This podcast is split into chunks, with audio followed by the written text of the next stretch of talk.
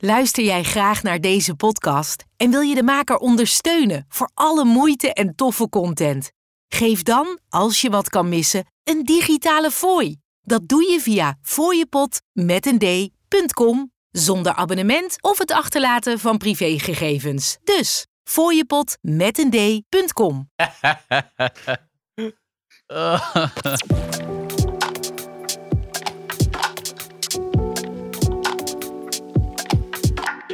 Wij zijn mannen van de tijd. Alles over horloges en meer. Mannen van de Tijd podcast. Mannen van de tijd. Zo, dat is te leuk. Ah, jongens. Robert-Jan, weet jij nou wat die vrouw zingt? Heel hoog zingt ze. Ze kan heel hoog zingen. Ja, dit hoor je. Maar wij zijn een beetje in dubio met wat deze vrouw zingt. Zingt zij A, sway? Zingt zij B, swag? Of zingt ze C, woke? Ja, ik denk het laatste, want dat ben ik zelf ook. Ja. Hey, Dan moet je gewoon. ja. Je moet die knop wat vaker achter elkaar indrukken. Dat is mooier voor het effect. Juist. Oh, dus de aflevering wordt nu alweer niks. oh, zoals jullie het horen, Robert-Jan Kolderweijer aan. Yeah, welkom. Ja, je weet- Ja, ja, ja, ja. Het is, het is me wat. Het is me wat. Hoe is het leven? Veel aan het reizen, zei je. Ja, veel reizen. Ik ben eh, blij dat ik eens eh, op onze headquarters ben in het mooie, in het mooie Den Haag. Haga?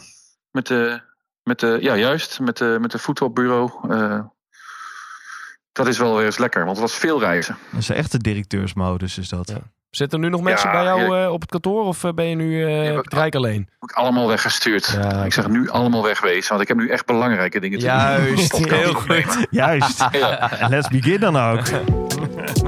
De PC. Nou, we, we hadden on, on een pols.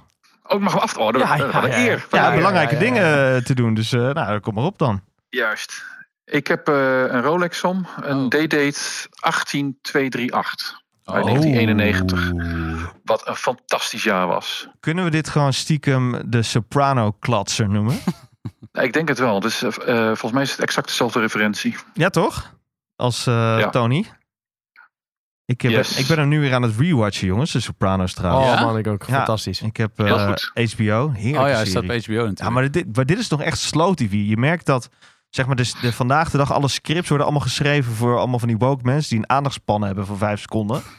En dit zijn Ja. nog echt gewoon, hier moet je inrollen. Dit duurt gewoon een seizoen voordat je het echt gewoon, dat je helemaal, Voel de personages. ah, top Ja. man. Ja. Geweldig. Wat een Ja. topserie. Maar hij 9 is van echt 9. fantastisch. En, en, ja, en elk seizoen is goed. Elk seizoen is goud. Net zo goud als die Ja. deed dit voor jou. Ja, ja. Ja. Valt hij goed? Is hij al, eh, is hij al licht gepatineerd? Eh, ja, dat denk ik wel. Krijg je een beetje van die gouden corrosie? Ja, precies. Nee, het valt op zich mee. Ik draag hem best wel veel. En hij ziet er wel, eh, nog wel goed uit. Toen ik hem kocht was hij wel echt in mooiere staat. Want eh, ja, ik, eh, ik baby hem niet, zullen we maar zeggen. Ik heb hem gewoon om en ik draag hem overal bij. Het is niet dat ik heel wild leven heb of dingen in de tuin doe of zo. Helemaal niet. Nee, maar ja, het is Maar goud. Dus het is zacht als eh, pudding, toch? Ja, ja, ik ben ook, ja, ik ben ook niet zo lomp. Dus ik pas wel een beetje op. Het is niet zo dat ik er overal tegenaan, mee tegenaan schuur. Nou, ik kan me nog eh, herinneren nee, dat je hier met een plooprof zat aan tafel. Zo! we hebben nog steeds de, de gaten in de tafel staan De hier. splinters liggen op Ja, de ja, grond. ja, ja. Ik koop wel een keer een nieuwe tafel voor jullie. maar eh, zijn we waar aan nee, toe hier op de met, met, met, goud, eh, met goud ben ik wel iets voorzichtiger. Ja. Ja, dat snap ik. Dat Wel echt een directeurshorloge. Ja, mooi man. Ik vind het vet. Ja, hij stond al eh, zo lang op mijn lijstje. En eh, eh, uiteindelijk, eh, afgelopen jaar was het dan zo ver. Ik dacht, nou, nou wil ik hem een keer hebben. En ik had ook wel eens naar die, naar die 40 gekeken. Dit is dan 36 mm. 40 mm is natuurlijk wat groter. En dat kan ik ook makkelijk hebben. Maar ehm, Nou, ik vind die verhoudingen zoek. Van de Precies, kast. precies dat. Ik denk Dat jij een hele goede keuze Ja. hebt gemaakt, eh Robert-Jan, met gewoon de 36. Dat denk ik ook. Ik vind de 36 vind ik de OG, maar jij zegt altijd Twan, en daar moet ik je even op aanpakken, want dat ben ik niet met je eens, dat ieder horloge van 36 mm goed staat op Nee. eh, ieders pols. Maar dat is echt worst. Dat is echt worst. Er zijn bij sommigen staan Daytona als een, eh, als een button, noemen ze het. Als een, als een klein puntje op je pols. Als een, Ja. Dus het verschilt per eh, als je boomstammen hebt. Zeker, maar ik zeg alleen dat iedereen ook wel een kleiner horloge kan hebben. Jawel, luister. Zeker Trends. als eh, Cassius Clay. eh, hoe groot eh katjeetje droeg die? Ja, volgens mij droeg hij gewoon een, een tank of zo. Ja, Oh, dat is gewoon nice. ja. Ik moet wel zeggen, als we wat publiceren op Fratello... en het, het gaat dan over een horloge dat 40 mm is... of 42 of 44 of 39... er zijn altijd mensen die zeggen... oh, ik wou dat het 37 was of 36 of fucking Ja, is 32. altijd. Het is, altijd, het is altijd, maar daar gaat het niet om. Het gaat er gewoon om, staat hij goed op je pols... en ben je daar zelf gewoon comfortabel mee? Beschrijven Om jullie op naar specs te Fatrello de wrist circumference? Ehm, ja, ik zet het er. eh, ja, dat verschilt een beetje per eh, schrijver, maar ik zet het er zelf altijd wel bij. 18,5. Ik heb het laatst nog opgemeten met zo'n Bergeon lintje.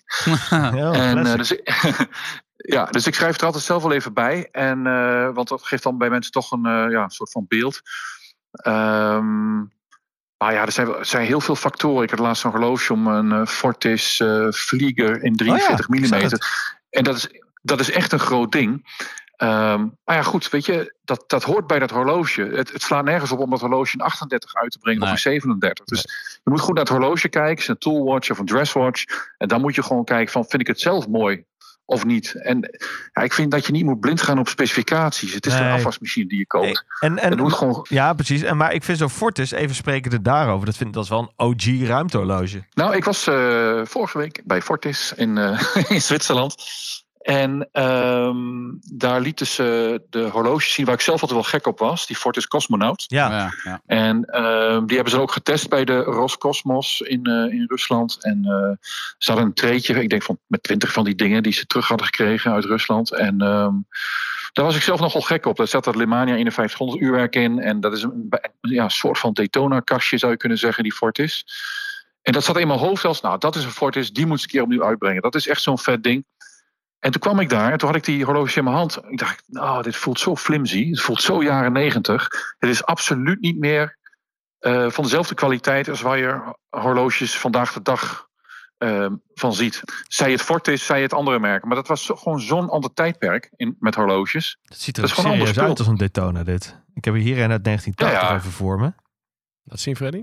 Het is gewoon een eh Hmm. Lemania Daytona eigenlijk. Ja. Alleen dan eh, de... eh, En er waren echt leuke horloges. Maar als je het vast hebt, dan denk je van... oh ja, die nieuwe Fortis, dat is toch wel echt betere kwaliteit en mooier gemaakt. Dus het zit dan soms ook een beetje in je hoofd. En ik heb volgens mij ook wel eens geroepen bij jullie podcast... van ik wil heel graag een keer zo'n Abel El Primero hebben. Ja. Zo'n Abel, Oh, eh, ja. is het, Ja. 1911 chronograaf met een El Primero oh, uurwerk. lekker. Maar als je dat vast hebt, jongen, dan spring je de traan ook in de ogen. dat is ook allemaal heel flimsy. En hoe, hoe die band aan die kast Casiootje. Aan de- de onderkant met twee schroefjes. Dat is allemaal. Dat, dat, daar zouden ze nu niet meer mee wegkomen. Ja, mis- misschien doen ze het eigenlijk wel. Eh, maar ehm, Twan, heb jij hem dan onder pols? Ja, ik heb dus wel een klein horloge om. Een ehm, Santos Galbé 2319. Al Oh. vaker benoemd, vaker gedragen, maar eh De Ja, ik, eh, ook wel Galbeetje genoemd. Galbeetje. Ja, het is echt een tje, want het is een heel klein horloge eigenlijk. Maar gelukkig heeft hij wel een, eh, een geïntegreerde eh, band. Dus dat, eh nou zit het niet vast aan hoor, maar zo ziet het er wel uit, omdat die leuk zo uitsteken. En welk jaar is deze? 2002 even uit mijn hoofd. Oh? Ja. Ah, netjes. Is ook al inmiddels alweer eh 21 jaar. Tja. Mag zelfs in Amerika drinken. Huh? Zo. Dat zie je er niet aan af. Het, eh, het, is, het oogt heel... eh, en het voelt heel, heel modern eigenlijk. Ja, ik vind dit dus een heel tijdloos ontwerp. En eh, ze zeggen altijd dat dit krast als een dolle. En ik bedoel, ik baby hem ook niet. Maar ik ga er natuurlijk ook niet, ik ga er niet eh, Robert-Jan Ploprof mee om.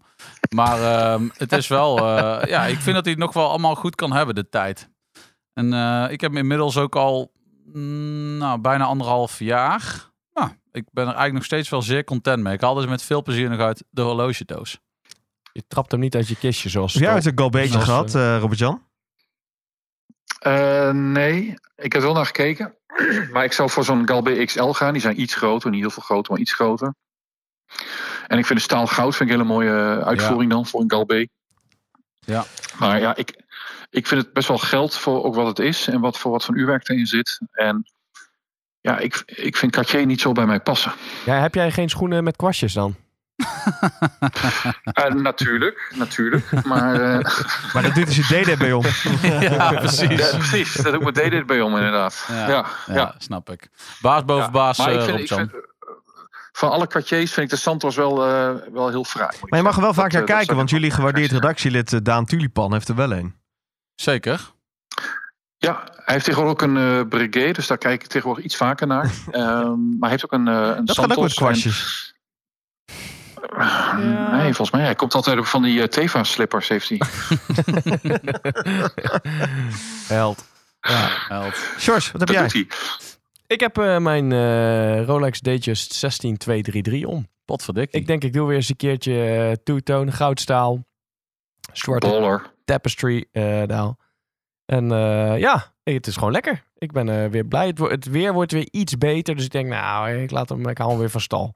Het, Het, het is, het, het is echt grijs grijze, als regenachtig. het is iets warmer. Het is in ieder geval geen eh, min 5 eh vrieskou Nee. Op eh dag van de opname trouwens. Hè. Dat moet even buiten ja, gezet. ja, Het zeker. is gewoon weer lekker Zeker. 10 graden. T-shirtje aan Dan krijg je weer allemaal boze berichten van Hans uh, dat hij om vijf uur op staat en de morning sun eh, ja. straalt hem tegemoet. Ja.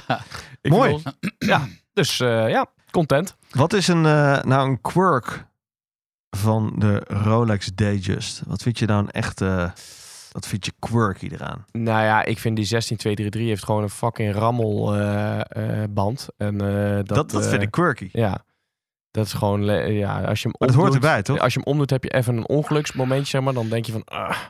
En dan heb je hem om en dan zit het wel heel lekker. En dan is hij heel comfortabel. Dus eh, dat... Is dat net als die Psycho SKX rammelband waar we allemaal over klagen? Die, eh, ja, het enige verschil met die Psycho is dat die, die kas is ook nog stopzwaar. En Zo. dat heb je bij de Datejust natuurlijk niet. Nee. dat is een flatgebouw, jongen. Ja. Dat is niet normaal. Ja. Nee. Nou, moet ik hem dan maar eh, weer afronden? Nou, ik zal het wat ze doen. Eh, om Clubwatch. Een clubwatch om het Rolex 75% geweld te Rolex. toppen. Ai, ai. Ja, eh, ik kan er niks doen dat, dat de grote baas hier eh, gouden klats erom heeft en de andere half. Maar maakt niet uit. Eh, ik draag mijn beloved eh, Polar Explorer 2 1675. Willen jullie nog meer weten? Z-serie uit 2006. Zonder luggels. Met eh 3185 uurwerk. Laatste demo in Mohikanen. Mohikanen. Je had er vorige keer ook iets over. Mo Mo Mohikanen. Mohikanen. Dit is komt niet een, uit. eh, ja. Maar eh, ja, wat moet je... Ja, fantastisch. Ja. Echt een geblokte truienbanger. Een geblokte truienbanger. Maakt niet uit, jongens. Je hoeft niet na te denken wat je om hebt. Perfect. Onder de radar. Maar ben je dat eens, Robert-Jan? Is, het, is een Rolex Explorer 2 een Rolex waarmee je nog in Barcelona kan lopen, in Londen kan lopen? Stelt. Ik wil niet zeggen dat je t-shirtje alles moet doen, maar gewoon enigszins, Ja, zonder je dat- zorgen te maken. Ja, daar klappen ze je hand er niet voor af, denk ik. Dat denk ik ook niet, hè? Ehm, nee, maar geen, eh, geen disrespect. Hè? Ik vind het een mooi horloge. Maar volgens, volgens mij kun je daar nog wel mee rondlopen. Nee, Ehm, Dat volgens mij mooi. het, het is een beetje een, het is een, beetje een stealth eh, horloge. En ehm, Dan moet het ook blijven, volgens mij op zoek. Wat, ja, dat denk ik wel. En volgens mij was het dat altijd wel een beetje. Ik denk alleen dat die hele oude Explorer 2's, die wat is, 1655, Ja, ja. dat, dat, eh, ja, dat zijn natuurlijk wel gewilde dingen. Die lekkere Maar die Explorer vanille 2, eh. Precies. En de Explorer 2 die, die jij hebt, en eh, je had nog één voorganger, die heeft dan soms een beetje zo'n eh, ook zo'n cream dial. Dat is natuurlijk prachtig. Maar dat is wel een beetje echt voor de, voor de wel niche. Dat is wel echt voor de, eh, voor de enthusiast, zullen we maar zeggen. ja. Ja. Dat, is, eh, dat is hardcore. Ik weet dat Gordon Ramsay heeft er een. Die heeft een 16550 heeft hij. Polar? Ja. Die, Ja. eh, die voorloper. Ja, we hebben ook een eh, luisteraar met zijn, die heeft ook recent een uh, Freccione 1655 eh, gekocht. Ja, het is wel vet hoor. Het is wel, ehm, ja. Het enige gekke aan dat horloge is, want ik heb hem zelf ook een tijdje gedragen, die 1655, is dat hij op de minutenring heeft hij eh, minutenmarkeringen voor zowel, of uurmarkeringen eigenlijk, zowel voor de wijzerplaat, uren, als voor de uren op de bezel. En die lopen dus niet gelijk. En als je voor het eerst op die, dat horloge kijkt, eh, de eerste week zullen we maar zeggen, is dat heel verwarrend. Oh, Ja, maar- ja, dat klopt ja. Die lopen een Google beetje maar eens een plaatje. Ja, ja, dat, dat, ziet er een dat- beetje gek dat uit. klopt Ja. wel. Maar Ja. dat gezegd hebben, maakt het ook wel weer quirky. En juist Ja. begerenswaardig voor mij. Want ik vind juist de anti-Rolex ik de vetste Rolex. Daarom draag ik ook Ja. zo'n eh Picassoaanse Air King die als een tang op een varken slaat. ik vind het nog steeds, Picassoaanse herking. ik vind het fantastisch. Ik geniet ervan. Iedereen haat het. Nee, maar dat vind ik, hetzelfde vind ik eigenlijk ook wel een beetje voor de Milgauss. Dat vind ik ook gewoon een, een apart ding. En een beetje een gek, eh, gek horloge. Dat maakt het ook wel leuk, vind ik juist. ja. Daar komen we zo nog even op terug. Want we gaan zo meteen nog wat, eh, ja, wat even onze lichte Rolex voorspelling even wagen. Om het eh, nog maar eens eventjes het merk te benoemen. Weet je niet voor niks een Rolex podcast van Nederland, hè? precies. Kom op, dat was de naam al waar. waren. Ja, precies. De Fratello tijd. Maar Ja, ehm, goed. We, we wilden eens met eh Robert Janners over een aantal dingetjes hebben. Even, een, Even bijkletsen. even bijkletsen. En Voordat het volgens echt mij- een geweld Yes. losbarst. Precies, want daar komen we ook nog op terug. We hebben sowieso nog een special eh, in het verschiet als het gaat om uh, Watches and Wonders 2023. Ja, daar heb ik al zin in. Ik Juist. ook. Zeker nu al. Alleen Ik jij ook. zei van, eh, nou, er zijn al wel wat dingetjes die je zo aan ziet komen. Ehm, en daar had je Ja. net al wel het een en ander over kunnen vertellen. Ja, dus eh, de, de Watches and Wonders, dat is eigenlijk eh, een, eh, een samenvoeging van de SIAH. SIHH, eh, dat was de laatste van in 2019. Baselworld was natuurlijk ook einde verhaal op dat moment. Ja. En ze hebben het samengevoegd tot Watches and Wonders. En naar iets later verschoven, naar eind maart. Want eh SIHH was altijd in januari en Baselworld was altijd zo maart, april. Ehm, dus hebben ze er één ding van gemaakt eigenlijk, met uitzondering van eh, Swatch Group. Die zal daar niet bij aanwezig zijn. Breitling zal daar niet bij aanwezig zijn. En Audemars Piguet is daarbij niet aanwezig. En een aantal kleinere merken die gewoon eh, ja, de, de kosten niet willen ophoesten of kunnen ophoesten. Dat is natuurlijk een eh, eh, ander verhaal.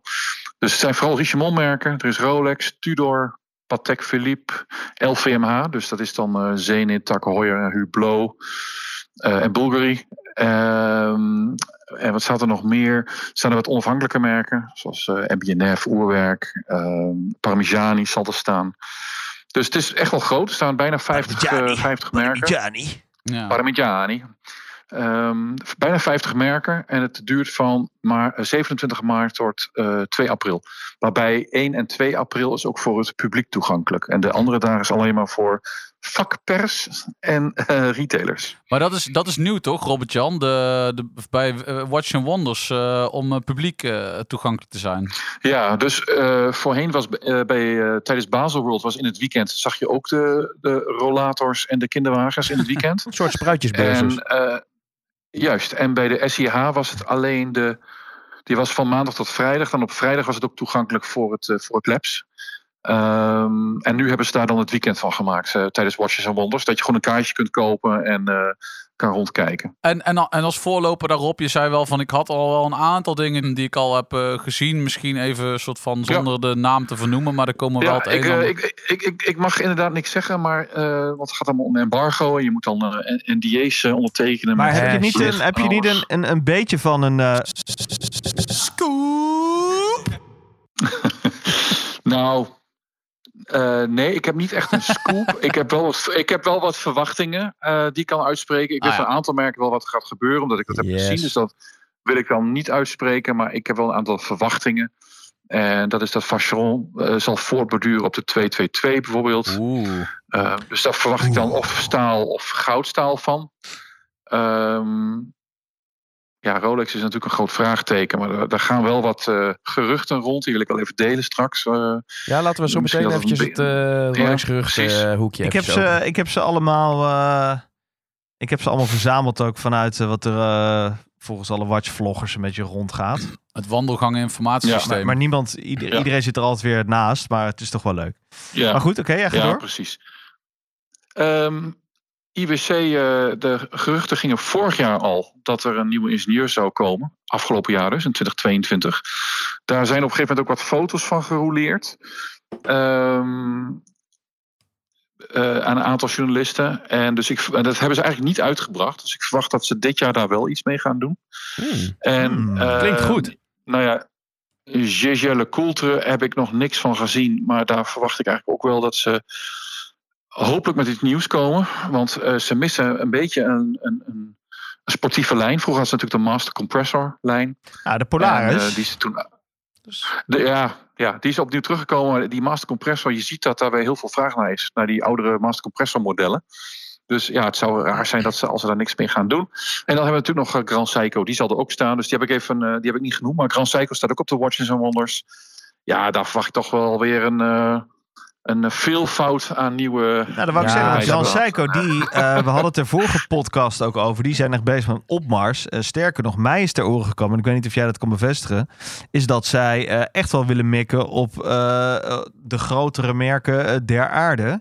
En eh, daar eh, als ze even niet genoemd willen worden, dat ze ook graag bij eh, Ja, boutiques als, ik niet nader te noemen, eh, dier en eh, fruit eh, komen te liggen. ja. Eh, Nou, da- daar, dat, eh, dat kan ik wel bevestigen. Dat dat gaat gebeuren. Dat heb ik eh, van iemand anders vernomen. Oh. Journalist. Die gaf dat ook aan. Vond ik op bij Schaap Citroen. Ja, oké. Maar dan heb ik nog wel een scoop. Het zal niet alleen bij Schaap, Schaap en Citroen en Gassan blijven in Nederland. Maar we krijgen een derde speler. Oh, Oh. hey, maar dit is een serieuze... scoop.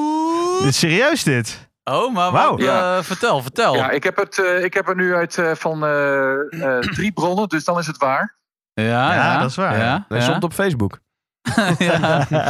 Facebook, jongen, en Telegram heeft het gestaan. Ah, oké, eh, oké, ik dan ben is het woke- waar. Ik ben woke.nl, dus het was allemaal... Ja. eh, ehm, Watches of Switzerland komt naar Nederland. Oh, Huh? Yes. En- Ja. Eh, ja. en, en, en, en eh, kom naar Nederland eh, op welke termijn? Wat, eh, Welke steden? Eh, wat ik heb vernomen is eh. Den Haag en Utrecht. Maar ik vermoed dat ze ook naar Amsterdam komen. Ik heb gehoord dat het om drie vestigingen zal gaan. Oh. Dat kan ik niet bevestigen. Ik kan alleen zeg maar, eh, zeggen met eh 99% zekerheid dat ze eraan komen. Eh, ik kan met iets minder zekerheid zeggen welke plaatsen precies komen. Maar ik weet dat Den Haag eh, is genoemd en eh, eh, Utrecht. Gaat, eh, gaan de andere twee eh, spelers dan een beetje zenuwachtig worden op dit moment? Of, eh, Nou, dat, dat weet ik niet. Maar ik denk wel dat het gezond is. Denk je ook niet? ja, dat, ja, dat ja. zeker. Ja. Ja. Ja. Want ze hebben echt wel een eh, bizar sterke positie, schapen citroenen. En ook natuurlijk Gassan met al hun eh Schiphol eh, eh, winkels of Ja. verkooppunten. Ja. Dus ik denk dat het wel eh, gezond is dat er wat eh, concurrentie eh, komt. En ik heb ook begrepen dat Watch of Switzerland naar Duitsland komt. Dus het is ook niet iets wat alleen naar Nederland komt. Ze komen ook naar Duitsland. Ehm, en daar heb je natuurlijk eh Christ en Wempe en Bucherer. Dus eh, ja, misschien dat ze wel wat voor, voor wat ops- opschudding eh, zorgen. Want ik ben in een aantal vestigingen geweest van Watches and Wonders. Ik weet niet of jullie er ooit zijn geweest. Maar ik vind het wel een hele frisse winkel. Watch of Switzerland, bedoel je? Watch, sorry, ja, Watch of Switzerland. Dat vind ik wel echt een hele frisse winkel. Het is echt wel voor horlogeliefhebbers. Nee. Ehm, ik ben in de Soho-versie geweest, dus in New York. En ja, dat is gewoon Valhalla voor horlogeliefhebbers. Ehm ze hebben een, een, daar hebben ze een begane grond. en Dat is allemaal eh, echt super mooi ingericht. En hebben ze ook een, eh, een, een beneden. En dat ziet er een beetje uit zoals de Breitling Boutique in Amsterdam. Eh, echt wel een soort van ja, hangout. Het is echt leuk gedaan. Dus als ze dat hier ook zouden kunnen doen op die manier. Ja, Dat dat, ik denk dat het wat laag, allemaal wat eh, laagdrempeliger wordt. En eh Watch of Switzerland is natuurlijk eh, Omega, Tudor, Grand Seiko, Cartier denk ik. Rolex weet ik niet of ze dat mee gaan nemen. Hmm. Maar eh, grote merken nemen ze mee. Dat is wel Oh, interessant. wow. Leuk, eh, ja. Ja. leuk man. Ja. Ik heb er nou eigenlijk wel Ja. zin in wel. Ja, dat, Dat- gaat de, de retail Spannend. eh, wel Het een klein de beetje. retailmarkt een beetje op Ja. in Nederland. Ja, Dat vind ik Ja. wel goed. Oh tof. Is ook nodig. Ja. Dat, Ja. is, eh, dat is goed nieuws. Oké. nou, toch nog stiekem wel nog wel even een eh, nieuwtje hier zo, eh, Rob-Jan. Ja, ja, dat doe ik. Ja, Ja, ja, want jij brengt natuurlijk. Gast, nou Gast. echt overused. Ja, what the fuck. Nou moet hij al van de knop Ja, af. precies. Ja, maar dat is één aflevering leuk, jongens. Ja, nee, Ja. dus eh, voor Watch Wonders kan ik niet zoveel roepen. Dat is allemaal echt wel onder embargo. Maar ik, ik heb wel een aantal verwachtingen eh, wat er zal gaan komen. Ik hoop ook dat Patek eh, komt met wat uitbreiding op de Nautilus. Die hebben natuurlijk die witgouden eh, opnieuw gebracht. Ja. Dus ik vermoed dat ze daar ook wat gaan doen met wat varianten, zoals de, de, de Chrono wellicht. En de, Ik zou ook eh, heel blij worden als ze Kalenderversie. 5270 in staal doen en dat die dan beschikbaar wordt voor de goeroe. Mij dus. Oké, altijd hopen. Ja. Kijk jij nou ook echt uit naar zoiets? Zeg maar, Watch Your Wonder. Is voor Ja. jou echt weer another day at the office? Of vind je dat persoonlijk Nee, ook echt nog wel... nee, nee, zeker niet. Het is wel echt heel hard werken. Mensen denken van, oh, het is fantastisch. Je wordt helemaal eh, gepamperd en weet ik veel wat. En eh ja, hebben inderdaad gratis lunch en, de, en er liggen wat macarons. Maar het is, wel echt, het is wel echt hard bikkelen. Want het is van 's ochtends vroeg tot 's avonds laat. Mhm. Omdat eh 's avonds laat heb je dan diners met merken. En dat is ook allemaal leuk. Maar uiteindelijk is het natuurlijk ook wel een beetje, beetje werk. Ja, maar ik wou zeggen, ja, want Eh. hoeveel kilo kom je zwaarder terug zonder al die eh, zware goudklatsers om je pols? Nou, ik ben wel eens, eh, ik ben wel eens eh, verward met eh, Jaap van de Gouden Kooi. De gouden kooi. De jongere luisteraars weten niet eens wat het is, joh. ja, dan moet ze maar even googlen. Zo. In Ja. vroegere tijden. vroegere tijden. Ja. Ja, vroeger. vroeger. Maar ehm, ja, het is, het is hard werken. Het is veel, want het, het is eh, een volle week. En het is echt een volle week rammen, want het begint om 9 uur s ochtends. Nou, maandag eh 9 uur gaan de gordijntjes omhoog bij Rolex. Dus dat duikt iedereen bovenop. Dus wij moeten als een gek gaan schrijven. En dan hebben we nog geen eigen foto's. We hebben een apart slot met eh, Rolex. We hebben een Fratello slot. Mhm. Dus we krijgen echt wel de tijd om foto's te nemen. Maar dat is niet meteen om 9 uur s ochtends. Dus die eerste uren gebruiken we om echt de volle bak te schrijven van de grote merken. Dus een Rolex, Tudor, Grand Seiko bijvoorbeeld. Ehm, en dan beginnen ons de afspraken. En dan hebben we eigenlijk eh, een heel ja, een schema met, eh, met meer dan 40 merken. En we zijn eh, dit jaar wel met veel. We zijn met negen eh, fratelli, zoals dat dan heet. Oh, kijk. Om daar de boel te verslaan. En buiten Watches and Wonders is er ook nog een Time to Watch, geloof ik. En zijn er een aantal merken die in omringende, of eigenlijk hotels in Genève, een soort exhibition hebben. Die doen dat dan op die manier. Die proberen een beetje te piggybacken, en dat snap ik wel. Want eh, eh, als je bij Watches and Wonders wil staan, is dat een hele dure aangelegenheid. Ehm, dus we hebben een aantal mensen die proberen dat dan ook te coveren. En ja, het is gewoon echt, echt aanpoten. En dan ben je tussendoor op de hotelkamer maximaal schrijven. eh, want je wil natuurlijk wel als eerste... Ja, die, schrijven, doe- schrijven doe ik dan inderdaad overdag. Dus sommige afspraken door. Dus daar proberen we ook wat ruimte voor in te houden. We hebben dan hier eh, in Den Haag op kantoor nog wat mensen zitten die, eh, die ook kunnen, ondertussen kunnen schrijven. eh, zodat wij, als, als we hen kunnen voorzien met wat info, kunnen zij schrijven. We hebben fotografen mee die, die daar dan op locatie zijn. En een dame mee voor onze social media, Sinara. Dus ja, op die manier proberen we het allemaal zo goed mogelijk Te kofferen. in banen te begeleiden. Ja, Hebben jullie ook een live je moet ook niet vergissen. Nee, we gaan geen live doen. Dat Ah, is ja. echt een hoop extra werk. En het levert niet zoveel op. En je moet je ook niet vergissen dat het is een week. En we proberen wel zoveel mogelijk te verslaan. Maar het is voor ons ook eh, de, een beetje de bron voor de rest van het jaar. En vroeger was dat altijd al zo met de SIH en de, en de Basel World. Daar moest je dan eigenlijk het hele jaar mee doen. Mhm. En tijdens de coronapandemie eh zag je dat merken eh, meer releasen eh, gedurende het hele jaar. Ehm, en dat zijn ze eigenlijk blijven doen. Dus ze hebben, nu hebben ze dan Watches and Wonders. Maar ik denk dat een aantal van die merken in juni gerust weer komen met een nieuwe release. ja, Ehm, waarom niet? dus ja, het is, eh, het, het is eigenlijk het hele jaar druk. En er was in het verleden was dat iets anders. Had je ook wat rustige maanden ertussen. Maar dat is eigenlijk helemaal niet meer zo. Ook in de zomermaanden hebben wij op Fratello de meeste traffic. Ehm, Zit dus, iedereen op het ja, strand het te echt, kijken eh, voor echt nieuwe. Ja, Omega's en. Rolex en zo. juist. Ja. Hey, sprekende daarover. Dus, eh, ehm, jij had het nog even over eh, beschikbaarheid. Ja, en, en, en Ja, eh, prijzen. prijzen. En prijzen, ja, precies. Prijsinflaties. Wat viel je op? Ja. Nou, wat me opviel, eigenlijk, het, eh, er zijn een aantal dingen die me opvallen. Eén is dat eh, er zijn sinds 1 ja- per 1 januari zijn een aantal prijzen verhoogd. Tudor is met Ja. 9% gegaan. Rolex is eh, afhankelijk van het model. Een aantal sportmodellen zijn echt onder de 2%, maar de gouden modellen zijn met 8%. Oh. Eh, zoals D-Date en eh, Daytona en, en eh, nou ja, alles wat goud is. Het zijn toch fictieve prijzen, dus Eh, om- maakt om- het uit. Ja, dat maakt allemaal iets voor uit. Om, nou, daar kom ik zo even Nee, op ik terug. wou zeggen ja. Omega, Zou ik niet eh, te zeggen? Omega's eh, met een eh, procent of vijf, maar die hadden afgelopen jaar ook al twee keer een prijsverhoging. Dus in totaal zijn die best wel hard omhoog gegaan. Ehm Grand Seiko is ook tussen de 5 en 6 procent omhoog gegaan. En gewoon Seiko eh, is al omhoog gegaan of gaat nog omhoog. Ook met een procent of 5. En eh, wat mij het meest opviel was eh Gégère Le Coultre. JJ LeCoop. Die zijn vergeleken met 12 maanden geleden, want ze hebben nog een tussentijdse prijsverhoging gehad, zijn ze een whopping 44% gestegen. Dat is wel echt bizar. Wat?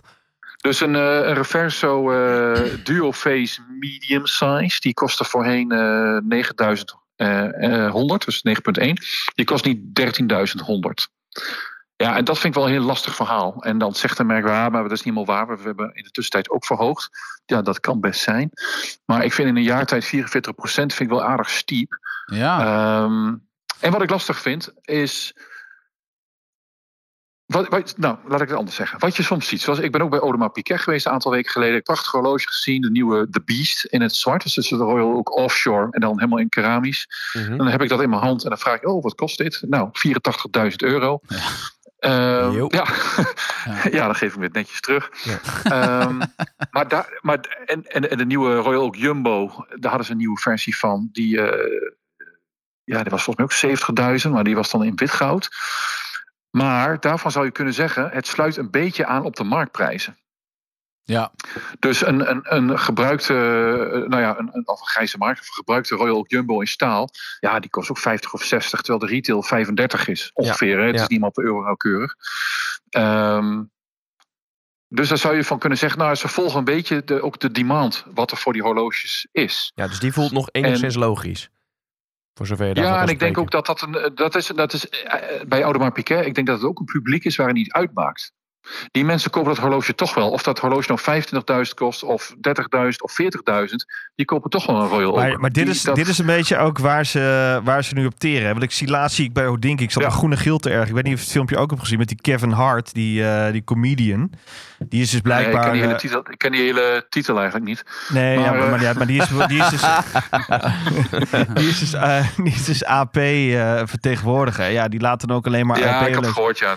Het, ja, Ja, het het is denk een beetje echt, ja, waar is de liefhebberij, eh, ja, jongens? ja. ja. Maar jij, jij, jij Nou werkte naar precies. iets toe dat- over, dat- dat over JLC. niet- Ja, precies. Dus ik vind Audemars Piguet, dat snap ik dan nog een beetje, omdat er een soort aansluiting is tussen de, de, de, de, de retailprijs en de prijs in de markt. Dat zit, er- daar zit, eh, nou ja, daar zit niet zo heel veel tussen. Ik vind het ook een waanzinnig mooi merk, moet ik zeggen. Eh Jegele Coulthus, ook een heel mooi merk. Maar als ik dan zie dat een, eh, nieuwe stalen Reverso Duoface eh, 13.100 moet kosten... en ik zie een, een horloge van drie, vier jaar oud op eh Chrono 24 staan... in vol goud voor onder de 10... Ja, dat vind ik dan een lastig verhaal, want dan is er geen aansluiting. Ja, ja. Ja, Dan ja. denk ik, van, waarom, krijg je dan je publiek nog wel mee? Maar dan is dan de, de volgende stap is eigenlijk, wat me opvalt, is dat, en dat is natuurlijk altijd omdat we hebben het over een luxe product, dus de aansluiting tussen de daadwerkelijke kostprijs van een horloge en de, de, de retailprijs, dus wat de winkelier ervoor vraagt, ja, dat, ja, dat die is natuurlijk helemaal weg. Het gaat over een luxe product. Dus uiteindelijk doet dat er ook niet zo toe. Het gaat er gewoon om, wat heb jij daarvoor over? Als Ja. iemand een, een, een Cartier ring koopt, gewoon voor om je vinger. En zo'n ring kost 5000 euro. Dat heeft echt helemaal niets met het materiaal te maken. Of met de fabrikagekosten van zo'n ding. Dat heeft Nee. puur te maken van, hé, hey, het is een ring van Cartier. En dat, dat willen jullie laten zien. En dat vind ik mooi. En dat vind ik mooi om iets van dat merk te hebben. Dus bij, bij een ring of bij sieraden is die, die koppeling die is helemaal los. En bij horloges zat er tot heel lang zat er eigenlijk nog wel een koppeling in. Maar die begint steeds verder, eh, dat begint steeds verder van elkaar af te drijven. Wat een horloge daadwerkelijk kost en wat de retailprijs is. Ja, sterker nog, En als je een beetje zeggen- stalen horloge gewoon omspeelt. Ik denk, eh, ja, je kunt het slijten bij een eh, oud ijzerboer. Maar heel veel meer is niet Nee, waard, precies. toch? Dus, eh, nee, maar, eh, nee, maar dat, is, dat is dan echt het materiaal. Dus als je met een gouden horloge komt, nog hè, dan daar zit er nog wat van waarde in. Precies. Maar puur de fabri fabrikagekosten van een horloge. Ja, je- daar moet je niet in vergissen wat het verschil is tussen die daadwerkelijke fabrikagekosten en wat er uiteindelijk op prijskaartje staat. Want er gaat al 40, 50 procent gaat naar de juwelier toe. En dus die eerste 50 procent, dat blijft wellicht bij de, bij de producent. Maar daar- ze hebben hun marketingkosten, daar, daar, daar hebben, daar, je hebt ook IT-mannetjes nodig, ze hebben eh, hun panden, ze hebben allerlei operationele kosten. En dan hebben ze nog, de, daarvan moeten dus ook, daar zitten ook die productiekosten van het horloge in. Ja, ja. Ja. Maar eh, het maakt niet uit als je kijkt dat eh eh, watches maakt- are dat maakt assets. zeker niet uit. Helemaal als, eh, als je ze koopt eh, voor, li- voor een En listprijs. het Je is- kan verkopen met winst. Hè? Nee, nee, nee, maar ik bedoel, dan, dan snap ik wel wat Robert Jan zegt. Als je in eerste instantie in 12 maanden tijd, zeg maar 4K omhoog gaat op een prijs van Zeker. 9 naar 13, dat is wel. eh, is zeg gewoon niet maar, te verkopen eigenlijk. maar dan zit het ook nooit in, in zeg maar, eh, daadwerkelijke eh, reële waarde. Dan is het inderdaad gewoon echt. Juist, dan zit het niet in de, dan Fictieve zit het niet waarde, de productiekosten. Nee. Juist. Kijk, zij, hebben natuurlijk ook wel stijging van kosten gehad hè, bij een fabrikant. Dat, dat zie je misschien zelf ook. Eh, je hebt stijging van je energierekening, je personeel wil meer geld, er is inflatie. Ehm, dat gaat allemaal omhoog. Maar je gaat mij niet vertellen dat dat 44% omhoog gaat. Dus ja, en als ze dan vervolgens ook zeggen, ja, maar we waren eigenlijk te goedkoop. Ja, dan, dan, dan is die koppeling gewoon eh, ver te zoeken. En dat- dat geeft allemaal niet, want het is een luxe product. Maar dan moet je denk ik als merk ook niet klaar als mensen daar iets van vinden of afhaken bij je. Want Nee. voor 13.000 euro kunnen ze ook andere dingen kopen. Hey, en hoe zit dat dan met, En eh, het moet ook bij het merk passen. hoe zit dat dan met beschikbaarheid? Daar horen we nu al verhalen van dat, eh, nou ja, corona en dergelijke. Ja. eh, je zou denken grondstoffen Nou, slecht. We hebben vorig jaar natuurlijk de enorme spike gezien. En vooral de, Ja. heel veel luxe goederen Ja. kwamen naar beneden. Ja. Merk met, het, met het kroontje. Eh, Beschikbaarheid Maar was lastig. heeft een eh, nieuwe, nieuwe productiefaciliteit zijn Ja. aan het bouwen. Hè, in, eh, in Twee zelfs, toch? Of niet? Het, ja, volgens mij bouwen ze er twee. Ik heb wel wat foto's gezien. eh, Nee? dat zou heel goed kunnen. En ze hebben, een- maar in Biel hebben ze ook een nieuwe fabriek. Ja, dus volgens Ja. mij hebben ze allebei. Dus eh. eh, ja, en dat is, eh, dat is waarschijnlijk eh, om eh, te kunnen voldoen aan de, aan de vraag. Want die is gewoon bij Rolex nog steeds heel hoog. Wat je wel ziet, is dat er steeds vaker modellen beschikbaar komen. Dus ehm, ik heb de afgelopen week, eh, ik zal niet zeggen waar, maar ik was afgelopen week ook bij een Rolex dealer. En die hadden modellen op voorraad. Ik begreep ook van een eh, Deense collega, tenminste niet een eh Fratello-collega, maar een collega uit het vak, dat de gouden modellen daar ook gewoon liggen en dat die bordjes met eh, Exhibition Only eraf zijn gehaald. Dus een gouden modellen kun je gewoon kopen. Hmm. Ja, ja, want dus die exhibition modellen die gaan naar het CPO. Ja. Er komen zo langzamerhand eh, komt er verandering in. Ja, Ja. CPO is een heel ander verhaal. Dat, daar snap ik niet zo heel veel van wat ze aan het doen zijn. Maar ehm, Maar denk jij, denk jij dat, Ja, het, ehm, is, dat dit doorzet, eh Robert-Jan? Dat, dat zeg maar deze trend Nou, van... ik, je ziet op, als je op Chrono 24 kijkt, dat is een aardige ja, graadmeter, zou je ja. kunnen zeggen. Ja. Ehm, je ziet dat de trophy watches wel naar beneden komen. Dus de Ja. Daytona's, Nautilus. eh, ik zag het ook aan de Royal Oak, want ik, ik had ze nog even opgezocht. Je ziet dat die wel wat naar beneden zijn gekomen. Maar ze zijn nog steeds heel ver van de retailprijs af. Ja, Dus ik vermoed wel dat het misschien nog wat zakt of dat het wat stabiliseert. Maar ik denk niet Zijwaarts. dat we Rolex en, Zijwaarts. dat we al die eh, Rolexen kunnen kopen voor retail eh, op elk gewild moment eh, wat je, dat je een schaap of Gassan of een Watches of Watch Switzerland binnenloopt. Dat, je daar je, dat je daar je horloges kunt kopen omdat ze er allemaal liggen. Nee. En da- daar geloof ik niet zo in. Nee. Ehm, Nee. Maar goed, de tijd zal het leren. Ik vermoed wel dat als het allemaal een beetje mee lijkt te vallen. Want ik heb ook het idee dat er bepaalde prijscategorieën onder druk staan. Ik denk dat alles onder 5000 euro een beetje onder druk staat op het moment. Ook vanwege de, de energierekening. Niemand weet precies waar ze aan toe zijn. Ehm, links en rechts worden mensen toch al ontslagen. Vooral in de techbedrijven. Maar bedoel je aan koperszijde? eh, wat leegloopt. Ja, je ziet dat nou, de druk op, bij, op, de, op de merk of bij de juwelier. Dat horloges onder de 5000 euro gaan niet meer zo heel hard. En ik denk omdat mensen hun hand op de knip houden. Ja, dus precies. de consument houdt de hand op de knip. Want ik denk dat mensen die aan het zoeken zijn naar, naar horloges in die prijsklasse. Die hebben misschien wat meer last van, eh, van, van recessie. En toch misschien even afwachten eh, hoe, hoe baanzeker eh, ze zijn. Wat de energierekening doet. Enzovoort, enzovoort. Dus daar zie je wel een, een soort van kentering die plaatsvindt. Dat het allemaal niet meer zo hard gaat als een jaar geleden. Maar dan, is- dan Ehm. denk je bijvoorbeeld dat een merk als Oris, ik noem maar even Zuistraat, daar misschien eerder ehm, last van kan hebben. Ja, ik denk onder- in, in die. Nou ja, precies. Ik, dus ik denk in die. pri- Ja, ik denk in die prijscategorie dat ze het eh, wel iets moeilijker gaan krijgen. Ja. Het is een beetje koffiedik kijken, maar ik, ik denk dat het zo is. Ja. Ja, Tudor loopt wel volgens mij. Tudor heeft natuurlijk een, Ja, dat- iets apart. Denk ik ook wel. Dat denk ik ook wel. Ze zijn, ja, ze zijn nog wel onder die 5000, zijn wel prijsverhoogd. Het is allemaal een beetje boven 4000 gekomen, volgens mij. Met stalen band in ieder geval. Ja. Maar ehm, misschien dat die de dans een beetje ontspringen. Maar het is een lastige prijsklasse. Ik denk dat horloge boven de 10.000 veel makkelijker is. Ja, Want dat zijn mensen die zijn niet zo conjunctuurgevoelig. En ja, die kopen dat ja, pinnen en vergeten, zullen we maar zeggen. ja precies. Ehm, dat, Ja. dat, zijn, dat is een ander type koper. Daar ben ik wel van overtuigd. Ja. Volg Mannen van de Tijd op Instagram.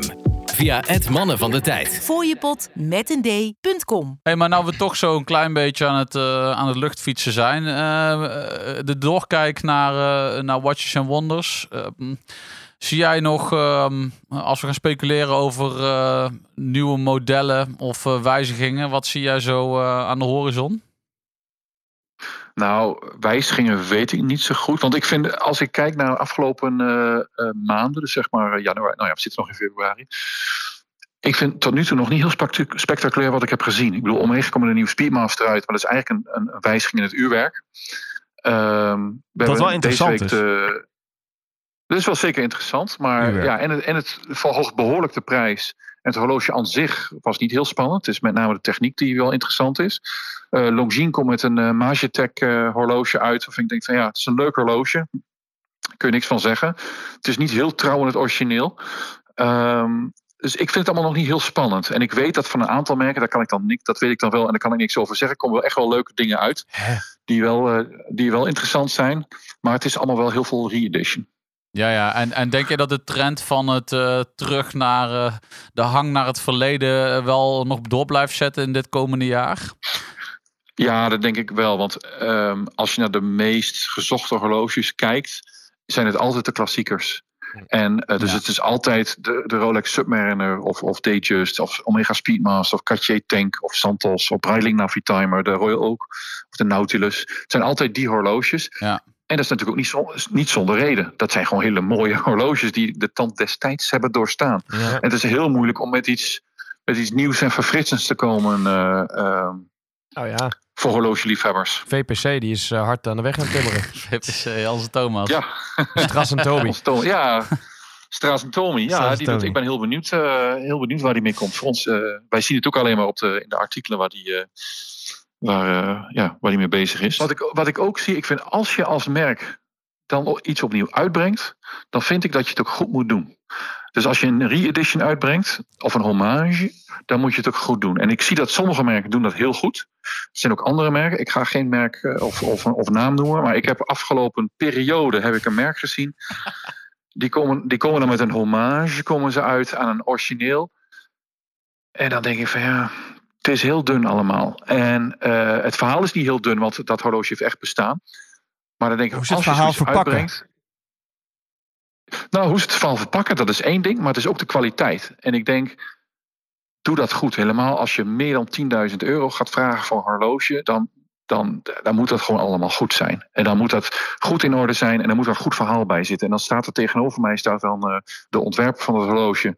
Die staat dan te oreren. En die heeft dat over eh, dat de designcode eh, trouw moet zijn aan, de, aan het originele ontwerp. Dat betekent dus niks eigenlijk. En ik ben ook gewoon halverwege, als een goed eh, horlogejournalist, ik, ik ging ook halverwege, begon ik gewoon te stoppen met opschrijven. en hij zag dat en ik zit hem aan te kijken van, jij bent niet goed. Want jij, jij vertelt eigenlijk gewoon helemaal niks. Dus het is zo dun allemaal.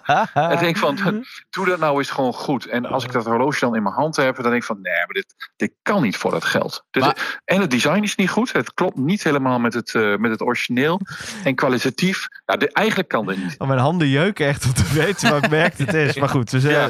we, gaan het allemaal dus zien even- eh, rond... eh, maar je ja, bent... in, de week, eh, in de week van Watches Wonders eh, ga je het zien. En daar wil ik het ook wel eh, op terugkomen. dan kun je het Dan eh, precies vertellen wat er, eh, wat er mis mee is. Ja, nee, heel goed. Eh, dan alsnog even afsluitend. De week van Watches and Wonders, traditiegetrouw, Rolex en Patek. Philippe, die komen, die doen niet aan dingen onder embargo weet ik het allemaal. Daar voelen ze zich goed Nee. voor. Terecht, want het zal lang Ja. op straat liggen. Omdat we als aasgieren, hyena's natuurlijk dat nieuws Ja. verslinden. Ja. Ehm, ja, heel, soms doet, eh, heel soms doet Patek wel iets zonder embargo. Ja, Patek, maar Rolex doet, uit eh, dat ze het, nee, eh, Rolex doet hetzelfde. En 9 van de 10 keer Rolex boeit het ook niet zo heel veel. eh, Maar we, we laten we even een rondje voorspellingen doen. Ik weet ongeveer de voorspellingen van eh, wat, eh, wat, ze op, eh, wat al die eh, horloge-influencers, eh, die YouTubers allemaal zeggen. Ik heb ze een beetje verzameld her en Mhm. der. Het is natuurlijk allemaal kolder. Eh, ik heb zelf Ja. een idee. Ik ben wel benieuwd wat Sjors, eh, Sjors zit ik ook te kijken. Nee, ja, ik vind het mooi, weet je wel. Ik vind dat altijd zo'n spanningsveld van... Vet eh, voor jeu. Nou, maar zal ik hem gewoon even aftrappen? Ik denk eh, eh, dat Rolex niet de Milkhouse gaat vernieuwen. Ik denk dat ze iedereen gewoon lekker nog even in een hand laten staan. Gewoon, eh, dus niet gaat vernieuwen. Dus Nee. gewoon de huidige lijn doorzetten. Iedereen loopt te schreeuwen dat eh, de huidige Milkhouse, die volgens mij al sinds 2007 meeloopt, in 2016 volgens mij, 17 volgens mij ernstig eh, vernieuwd. 31, Veranderd. 31 uurwerk. eh Faraday kooi. Nou ja, eigenlijk was dat toen de tijd al hopeloos verouderd. Want ze hadden al een paragram Ja, herspringen, weet ik het allemaal. Dus het boeide allemaal geen, geen kont meer.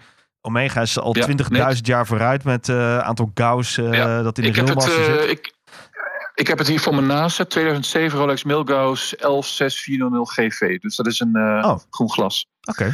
En volgens, maar je hebt wel een beetje gelijk. Want volgens mij is dit later uitgegaan. En is hij gewoon weer als een... eh, Dan is hij weer teruggekomen. Eh, teruggekomen. En Ja. ook met een, eh, met een blauwe plaat inderdaad. Hij is ook geweest in eh, een, een zwart glas. Eh, of een, uh, Ja. gewoon een transparant Nou, met, met zwarte wijzerplaat.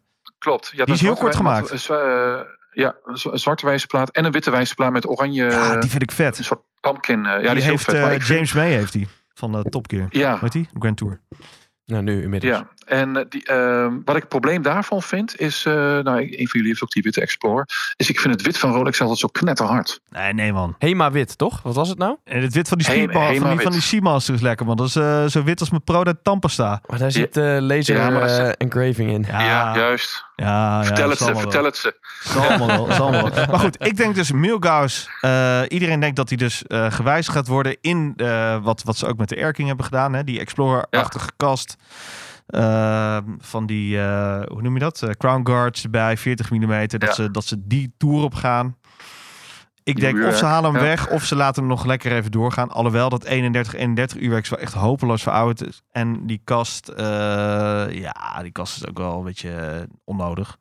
Dus daar gaan ze ofwel iets mee doen of niet. Maar ik denk van niet. Ik denk dat ze iets met de Yachtmaster gaan doen.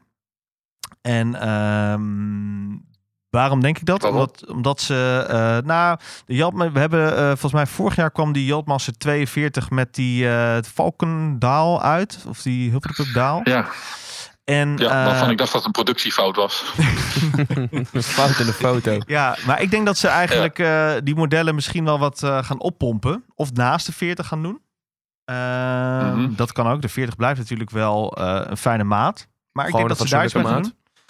Ja, en verder verwacht ik niet heel veel spannends eigenlijk. Een paar kleurtjes her en der. Wat, eh, wat denk jij, Robert-Jan? Ik denk eh, Daytona, want het is eh, volgens mij eh 60 jaar eh, Daytona. Dus ik denk dat ze daar iets mee gaan doen. En wat ik, wat ik hoor van een aantal eh eh, conculega's... is dat ze van de keramieke bezel afgaan. Maar dat geloof ik niet helemaal. Maar Nee, die hebben ze net dat zou geïntroduceerd. kunnen. Een paar jaar Nou ja, geleden. 2015 of zo. Maar, Ja. maar, of 2016. Maar ja, dat, dat, dat zou kunnen. Maar ik denk wel dat ze iets met de Daytona gaan doen. Hm. Ehm. Ik denk dat ze wel de Milgauss gaan aanpakken. Want hij is inderdaad eh, nou ja, verouderd. De kast is wat verouderd. Het uurwerk eh, past niet helemaal meer met hun eh, min 2 plus 2 eh, ehm, eh, nauwkeurigheid eh, Mhm. schema zeg maar, van een nieuwe uurwerk. Dus ik denk dat ze die wel gaan aanpassen. Dacht ik eigenlijk nog meer? Eh, ja, nou, ik denk, en dat, daar zou het misschien wel hoog tijd voor zijn. Ze hebben natuurlijk de Submariner aangepast een aantal jaar geleden, in 2020. Dat de kast iets eh, eleganter is. Ja. Qua, eh, kastpootjes, de lugs. En ik, eigenlijk vermoed ik dat ze dat ook wel een keer gaan doen met de GMT Master. Ah, Hm. ja. Ja, die, eh, die zeg maar de, de maxi-case een beetje aangepast. Ja, naar die Ja, 41 ik denk dat ze daar, ja, daar zullen ze de dremel wel een beetje opzetten. Dat ze die misschien wat, eh, wat ook wel eleganter, eh, eleganter maken. Eh, maar ik denk vooral eh, Daytona. Maar dat komt vooral vanwege dat 60 jaar bestaan. Maar 60 is toch niet een heel bijzondere... Nou ja, het is wel natuurlijk een standaard. Nou, wordt er maar eens. Wordt er maar eens. Ja, nee, Ja. oké, maar 50, 75... eh, dat Ja, zijn, maar ja, eh, de, de horlogemerken die, die grijpen, grijpen elke jubileum aan. Eh, Maar hoe lang roepen we nou al Ja. dat, de- dat de Milgauss vervangen wordt? Volgens mij roepen we het al vijf jaar. En eh, nou, eh, ik denk dat het is aangezwengeld door het aanpassen van de... of het corrigeren Erking. van de erking. Ja. Ja. ja. En toch denk ik dat en ook... eigenlijk is het raar dat ze die hebben gehouden. Omdat het hele Bloodhound-concept wat erachter zit, die partnership is er niet meer. Slaat als tang op een varken. Ja. Ferry heeft het ook al gezegd. Dus dat is heel, eigenlijk raar dat ze die hebben eh, aangehouden. En eh, dus het zou eigenlijk veel logischer zijn dat ze die Milgauss al eerder zouden hebben gedaan. Maar ik vermoed dat de Milgauss wel gaat volgen. Ja, jij denkt van niet, maar ik denk van wel.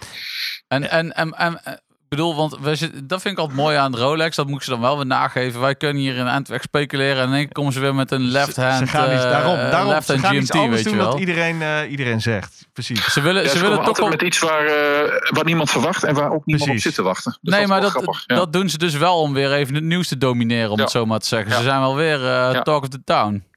Ja, Wat voor, mij, wat voor mij eigenlijk spannender is, wat kan Tudor nog doen? Want ze hebben zoveel eh, ge, ge, ge- ja, wat is het, eh, opnieuw uitgebracht. En, eh, Nou, dat is mijn mening een beetje van Tudor. Ze brengen te veel uit. En te veel. Ze moeten uitkijken dat ze niet in de, de, het fout patina gat iets te veel trappen. Eh Ja, het is wel wellicht. leuk, maar het wordt al langzaam ik- overkill. ja, ik vraag me af wat ze nog kunnen doen. Want afgelopen jaren zagen we... ze horloges hebben maken. eigenlijk Die, eh, ja, Kan niet voor nou, de geld, hebben we gehoord. Kan niet voor het geld. Nee. ja. Juist. Kijk, Tudor heeft natuurlijk die 1655 een beetje opnieuw uitgebracht met de Black Bay Pro. Ze hebben die, eh die root beer, eh, nou afgepakt wil ik het niet noemen, maar die hebben ze dan ook eh, opnieuw uitgebracht. Die Black Bay GMT in goudstaal. Mhm. Ja, is, is hun eh, voorland, is dat dan om gediscontinuede vintage Rolexen eh, opnieuw leven in te blazen met Tudor-modellen? Want dan ben je op een gegeven moment natuurlijk wel een keer klaar. Ja. Ja. Ja. Ja, klopt. Ja, ik... Maar ik, eh, ik weet het niet. Ik was ook heel ver- ver- ver- verrast. Eh, een hele tijd geleden keek ik op de Tudor-website en je kunt dan per collectie kijken, maar je kunt ook gewoon all watches doen. En toen ik eh, vijf minuten naar beneden aan het scrollen was, dacht ik, dit heb ik allemaal nog nooit gezien. Daar staan dingen tussen, daar had ik echt nog nooit van gehoord. Nee, Ja. dat klopt. Ik heb het ook al eens gedaan, ja. Ja. Ja. Dus wa- ja, waarschijnlijk komt het allemaal niet, eh, niet hier terecht. Maar ehm, ik ben heel benieuwd wat zij nog kunnen doen, hoeveel speelruimte ze nog hebben. En hoeveel creativiteit ze in huis hebben om dat te doen. Ja, want En dat alle- doe ik niet als, eh, als, eh, als negatief commentaar, maar ik ben gewoon oprecht benieuwd wat zij gaan doen. Zeker. Ze moeten weer terugkomen met de North Flag. misschien, misschien een keer een nieuwe Nou, Black ja, Bay dat weet ik 58. Daar wordt misschien ook wel een keer weer tijd voor. Die hebben we nog niet zoveel verschillend gezien. Ja, maar ja. Ja. Ja. Of een eh, Pelagos met een GMT. Ja. Pelagos, Pelagos, ja. Pelagos. Oké, We gaan het zien juist. en we gaan het horen. Ja. En wij eh, komen in de. En week... wat ik vooral ook, eh, Ja. wat ik vooral ook spannend vind, is eigenlijk om. Want de retailers gaan natuurlijk ook naar Watches and Wonders. Ja, Die merken natuurlijk wel hoe de markt er vandaag de dag voor staat. Dus ik ben heel benieuwd hoeveel orders er binnen gaan komen. Ze zullen natuurlijk geen aantallen noemen. Maar of dat minder gaat zijn dan vorig jaar, omdat ze ook pas op de plaats maken vanwege de recessie. Hmm. Ik denk dat daar echt het, eh, een beetje het, eh, het in gaan voelen. Zijn zij vol vertrouwen en kunnen we de schappen weer, eh, weer vol mikken? Of gaan wij ook pas op de plaats maken en doen we wat, wat rustiger aan met, met inkopen? Hmm. Ik denk dat dat wel een spannend moment zal zijn. En ik denk als we volle bak gaan inkopen, dat we misschien ook al voor de zomer gaan zien dat het allemaal weer wel een beetje gaat omhoog lopen met, eh, met de verkopen. Oké. in de week van eh, Watches and Wonders eh, komen wij Juist. terug met jou met een eh, update. En dan gaan we, weten we al een heel stuk meer. Ja. Vooral van de, zojuist genoemde merken. Last but not least, Ja. dit is ook het jaar van 40 jaar Swatch. Hey, En de datum is- doen? System 51. Eh, en dat weet ik niet. Eh, Swatch is eh, begonnen in maart 1983. Dus ik denk dat maart een hele spannende maand eh, gaat worden eh, Oh, voor. Swatch. Om te kijken wat ze gaan doen. En of ze het succes kunnen evenaren wat ze vorig jaar hadden met de Moonswatch. Ja, dat eh, wordt lastig, denk ik. Ja, Ja. denk ook maar. Ik ben heel benieuwd. Oké. Nou ja, tof. Ben heel benieuwd. Maart wordt een mooie maand in de horloge-industrie, denk ik. Maart wordt eh, de, de lente Absoluut. komt eraan. Ja, De heerlijk. lente komt Juist, hartstikke leuk. Eraan. On the bombshell, eh, wil je nog iets zeggen over dit ene merk? Ja, eh, hebben ze ook iets over squalen daar? Dit was weer een aflevering van Mannen van de Tijd. Abonneer je via je podcastplatform of volg ons op het Mannen van de Tijd op Instagram. Graag tot de volgende. Daar kun je je klok op gelijk zetten. Luister je graag naar deze podcast? Laat de maker weten dat je waardeert wat hij of zij doet en geef een digitale fooi. Dat kan zonder abonnement, snel en simpel via fooiepot.com. Fooiepot met een d.com